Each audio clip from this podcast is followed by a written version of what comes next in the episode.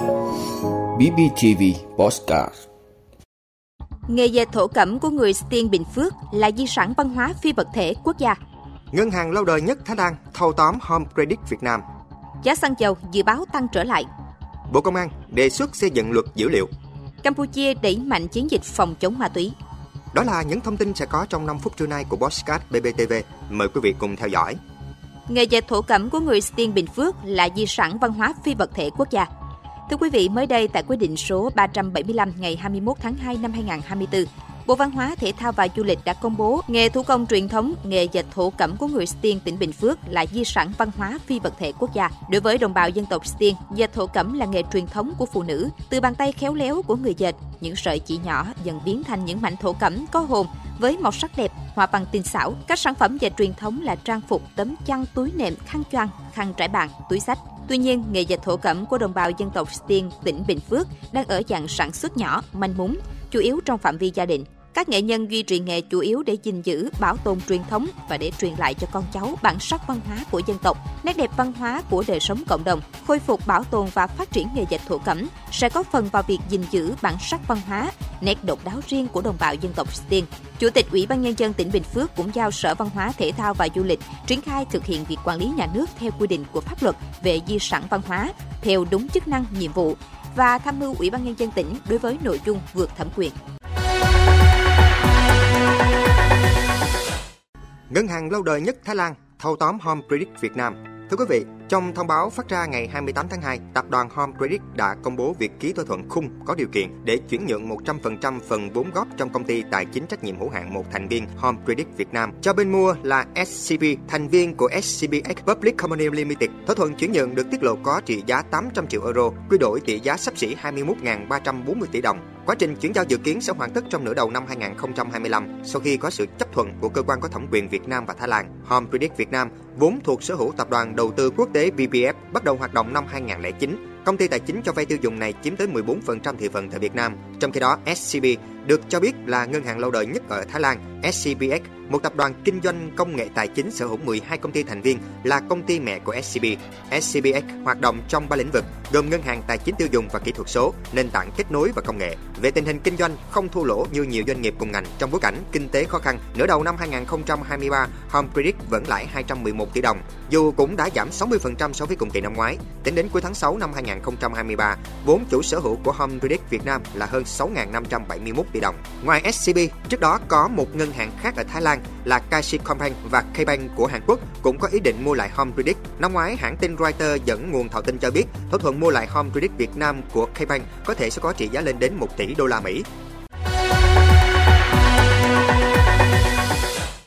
Giá xăng dầu dự báo tăng trở lại.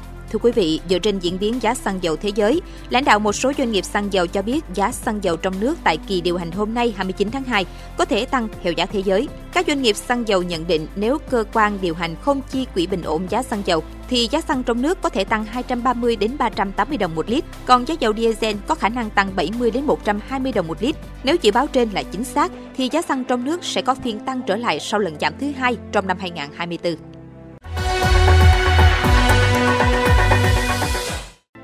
Bộ Công an đề xuất xây dựng luật dữ liệu. Thưa quý vị, Bộ Công an đề xuất xây dựng luật dữ liệu nhằm đảm bảo thống nhất và điều chỉnh hiệu quả sử dụng thông tin trong cơ sở dữ liệu, phục vụ công tác quản lý nhà nước. Theo thông tin từ Bộ Công an, đề xuất này đã được thể hiện qua việc hoàn thành dự thảo hồ sơ đề nghị xây dựng luật dữ liệu. Hồ sơ này bao gồm dự thảo báo cáo tổng kết thi hành văn bản quy phạm pháp luật liên quan đến dữ liệu và dự thảo báo cáo đánh giá tác động của chính sách đề nghị xây dựng luật dữ liệu. Bộ Công an cho biết nhiều nước phát triển trên thế giới đã thành công trong việc xây dựng các trung tâm dữ liệu tập trung và các hệ thống cơ sở dữ liệu quốc gia để phục vụ quản trị quốc gia và phát triển kinh tế xã hội. Đơn cử, Liên minh châu Âu có luật quản trị dữ liệu và luật dữ liệu, Hàn Quốc có luật dữ liệu mở, Brazil có luật về bảo vệ dữ liệu cá nhân, Canada có đạo luật về quyền riêng tư, Ấn Độ có dự luật bảo vệ dữ liệu cá nhân năm 2019, Trung Quốc có luật bảo vệ thông tin cá nhân, Singapore có đạo luật bảo vệ dữ liệu cá nhân năm 2012. Qua rà soát, Bộ Công an thấy nước ta hiện có 69 luật đang quy định về cơ sở dữ liệu, song chỉ có một số luật có quy định về trách nhiệm của cơ quan chủ quản cơ sở dữ liệu trong việc xây dựng, thu thập, quản lý, vận hành, kết nối, chia sẻ, khai thác, sử dụng thông tin trong cơ sở dữ liệu. Bộ Công an đề xuất xây dựng luật dữ liệu với 4 chính sách chính, bao gồm quy định về xây dựng, phát triển, quản trị, xử lý dữ liệu, ứng dụng khoa học công nghệ trong xử lý dữ liệu, quản lý nhà nước về dữ liệu, quy định về cơ sở dữ liệu tổng hợp quốc gia, quy định về trung tâm dữ liệu quốc gia và quy định về sản phẩm dịch vụ liên quan đến dữ liệu. Cùng với đó, Bộ Công an cũng đề nghị chính phủ giao các bộ ngành ra soát sửa đổi bổ sung hoặc đề xuất sửa đổi bổ sung các văn bản quy phạm pháp luật có liên quan đến dữ liệu cho phù hợp với quy định của luật dữ liệu. Dù việc xây dựng luật này không ảnh hưởng mâu thuẫn với các luật quy định có liên quan về dữ liệu.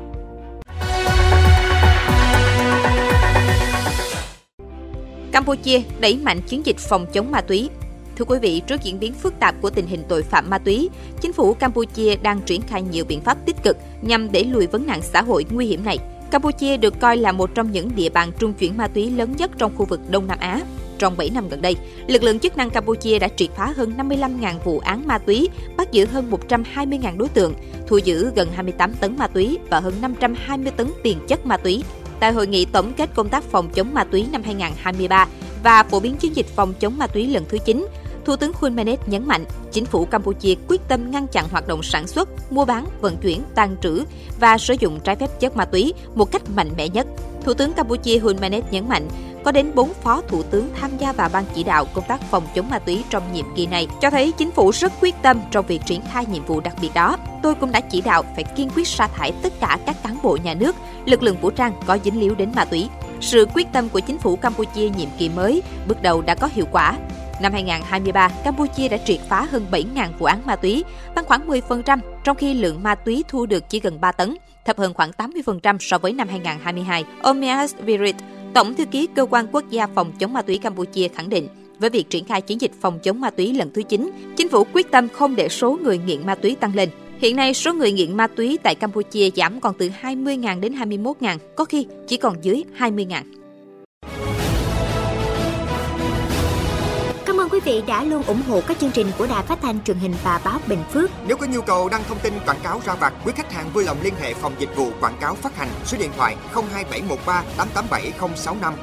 BBTV, vì bạn, mỗi ngày.